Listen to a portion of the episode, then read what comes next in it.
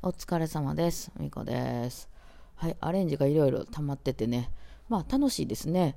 うん、あの、わたも私は一体何を仕事にして生きてる人なのだろうというのがよくわからないんですけど、お仕事は何されてるんですか？みたいな、わかんないっす、みたいな。まあだから、あの、すごい説明するのになんか、あのー、わかりやすいから、バイオリン弾いてますとか言って、じゃあすごいですねとか言って、それはそれでいらんねんと思って、別にすごくはないわと思ってね。だから、なんて言ったでしょうね、なんか、あの、YouTuber ですでいいですか？それほど儲けてないけどね。いや、まあね、ちょっとわかんないですけど、まあ、あの、アレンジね。で、その、あの、アレンジっつって、まあ、アレンジっつってますけど、あの、どうなんでしょうね。私、アレンジに関しては、その、なんていうの、その、そういう、なんていうの、あの、作曲の、作曲家を出てますとか、そういう、なんていうの、専門学校とかのアレンジ学科を出てますとかじゃないから、その、もう自己流なんですよ、完全に。その、まあ、今、それまでに得た、その、ババイオリンを弾いてくるのに得た音楽的知識と、まあ、あとは自分でいろいろ調べたりとかしたコードの、まあ、コードもちょっと習いに行ったりしましたけど、知識だけでやってて、で、私の中では、これ別に誰でもできるやろっていう内容のアレンジしかしてないですね。うん、そんななんかすごい凝った、あの、大河ドラマのね、オープニングの曲みたいな、あの、アレンジをしてるわけじゃないし、そもそも私はもう、あの、アドリアドリブじゃない、あの、えーカラオケありきで作ってるし、うん。で、あの、そうだな、そのアドリブじゃないけど、そのバンドで使うような譜面っていうのは、あの、まあ、全員で私譜面見てるんですけど、そこは適当にね、みんなやってくれるんですけど、あの、そういうのはほらもう、ポップスの人はみんな普通に、なんていうの、その書かなくてもいろいろ勝手に自分でやるじゃないですか。アドリブにしたり、ちょっとハモってみたりとかいうのは。うん。だからそれを多分譜面に起こす能力っていうのがたまたま私にあって、そのポップスの方で、あじゃあ私3度ハモりますとか、もうツッツがメロディーいった、じゃあ私ハモリ行くわとかいうのを、その譜面に起こす能力っていうのはポップスの人はあんまない人が多いので、その譜面じゃないところでやってはるから、あのね、こう、後ろのコーラスとかでもあれ、なんか譜面ちゃんと書いてないんですよ、みんな。あの、メインボーカルが歌ってて、なんかギターの人が急にハマったりしますよね。あれもなんか適当にやってはるんですよ、あの人ね。で、それを譜面に起こすっていうのができへんから、まあそれ両方やってる身としてできるよねっていうところで私からしたら、別になんかこれ誰でもできるよね。だからポップスサイドやったらこれ別に誰でもできますよねっていう。で、クラシックサイドでも別にその、なんかこう、なんか書くのは誰でもできますよね。こんなぐらいの楽譜を起こすことぐらい誰でもできますよね。ただ両方できる人が少ないよねっていうところでやってるので、いや、これわざわざ別に売り出したりするようなもんでもなくねっていう内容をやったんですよ。ずっと昔から。で、あの、特になんかこう、あのこう価値のあるもんやとは思ってなくて。で、でもなんかその、まあ、自分らのライブの時に、その弦楽アンサンブルとかを読んだりした時にね、あの、普段はバンドでやってるけど、そこにバイオリンとビオラとチェルと入ってもらうみたいになった時に、まあ、譜面あった方がいいよねっていうので譜面変えたりしたらめっちゃ喜ばれたりとか、なんかこういうのがいいねとか言って言われたりとか、あとはまあレッスンとかで、その、普段、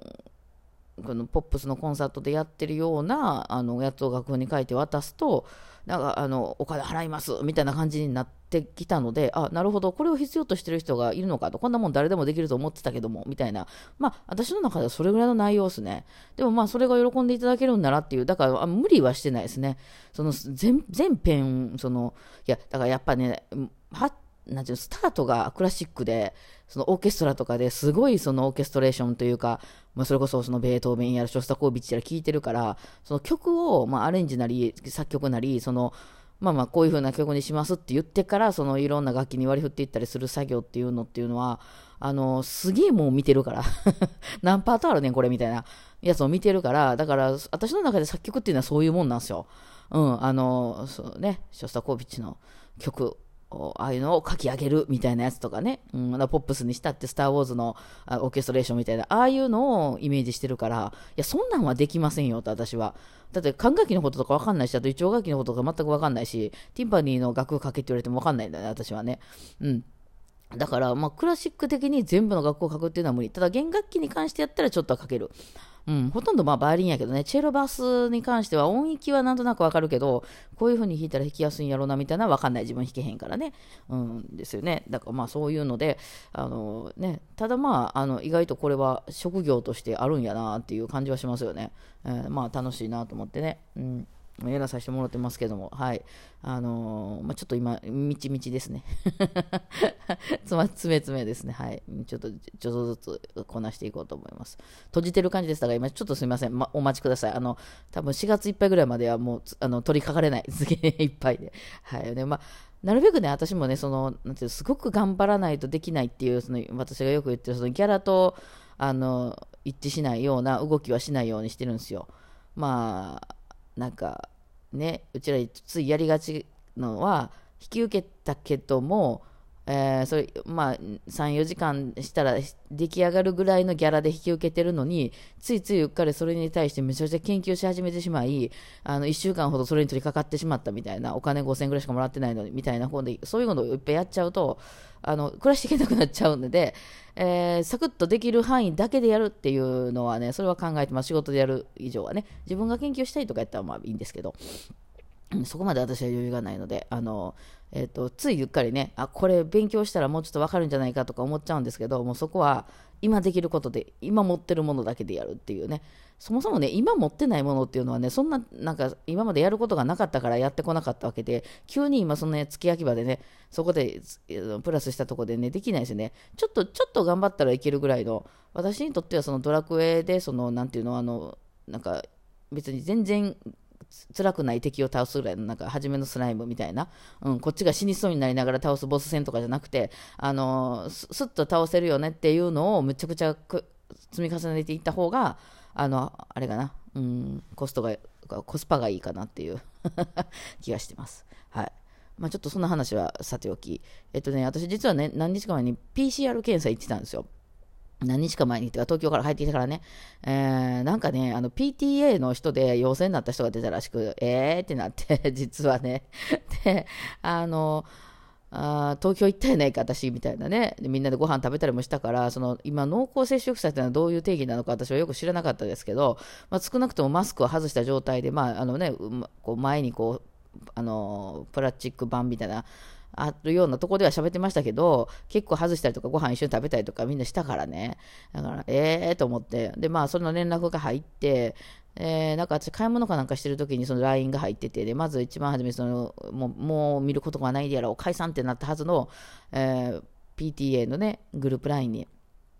すいません、あの、えー、あの陽性出ましたと、まあ、陽性出ました言うてた人、私の横に座ってた人やったんですけど、でまあ、マスクはずっとしてはりました。で、その、なんていうの、あの一緒にご飯食べたりとか別になかったので、うん、今、あれだしですね、マスクがしてると濃厚接触者にはならないっていう決まりみたいなんですけどね、マスク取った状態で、え15分でしたっけ、なんか、その、とか、なんか一緒に喋ったら、あの濃厚接触者となりますみたいな。で、そのマスク取って喋った人とかっていっぱいおるかなと思って、ご飯ね、ご飯一緒食べてた人とか、うんと思って、で、まあ、その買い物してる、ちょうどね、心斎橋の方に出かけてて、えー、買い物している時に、あのその LINE がパッと入ってたので、あので、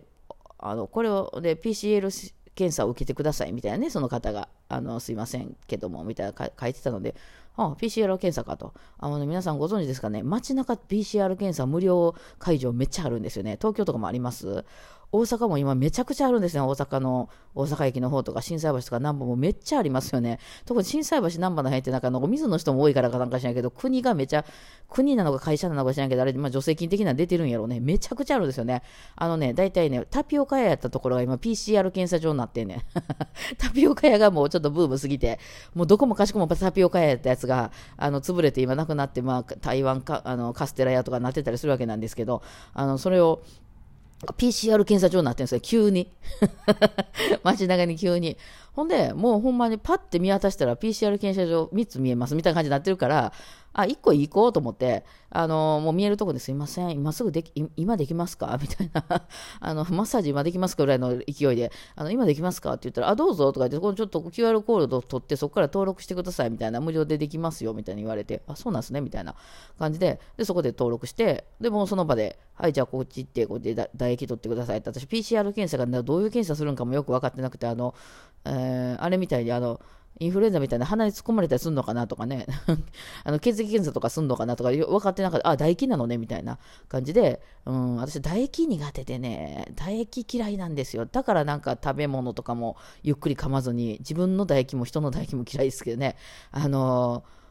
唾液恐怖症ですかね、ちょっと。だからすごい、おえってなりながら吐いた、吐いたっていうかな、おえってしながらよだれ出してましたけど、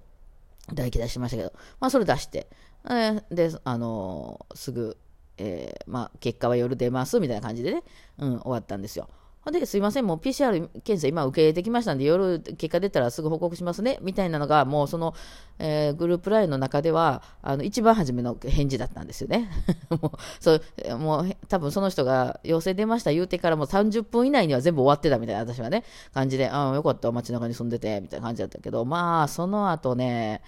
あの、グループ LINE の中では、その、そもそも、濃厚接触者とはみたいなね、あの、話し合いがものすごい繰り広く、もう私なんか見えなかったことになっててね、えー、まあ、そうね、前住んでたとことかはそんな駅前に PCR 検査場とかそんななかったから、多分病院でやってもらわないといけないとかで、病院もその濃厚接触者じゃないと PCR 検査を受け入れませんみたいなやつですよね、きっと。あの、そんな、ちょっと受けたいんですけど、みたいなんでできないようになってたりしますよね、病院ってね。みたいなこともあるから、そもそも濃厚接触者とはとか言って、で、その、まあ、陽性になったっていう人に、あの、なんか、いつからあのいつ検査されて、いつその先生のところから結果が出たんですかとかで、どういう状況ですかとかってめっちゃみんな質問しだして、おそらくその人は病状が出たからあの病院に行かれて、今すごいしんどい状態やと思うんですよ。でそういうのでめちゃくちゃ質問されて、その人らにみんな答えないといけないみたいな、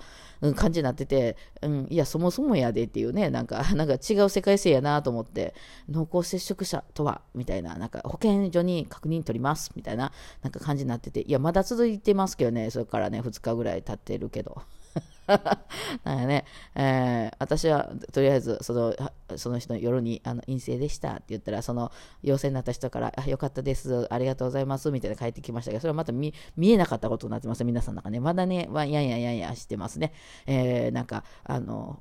保健所にお勤めの誰々さんの情報では、これは濃厚接触者には当たりませんのでとか言って、はよ、行き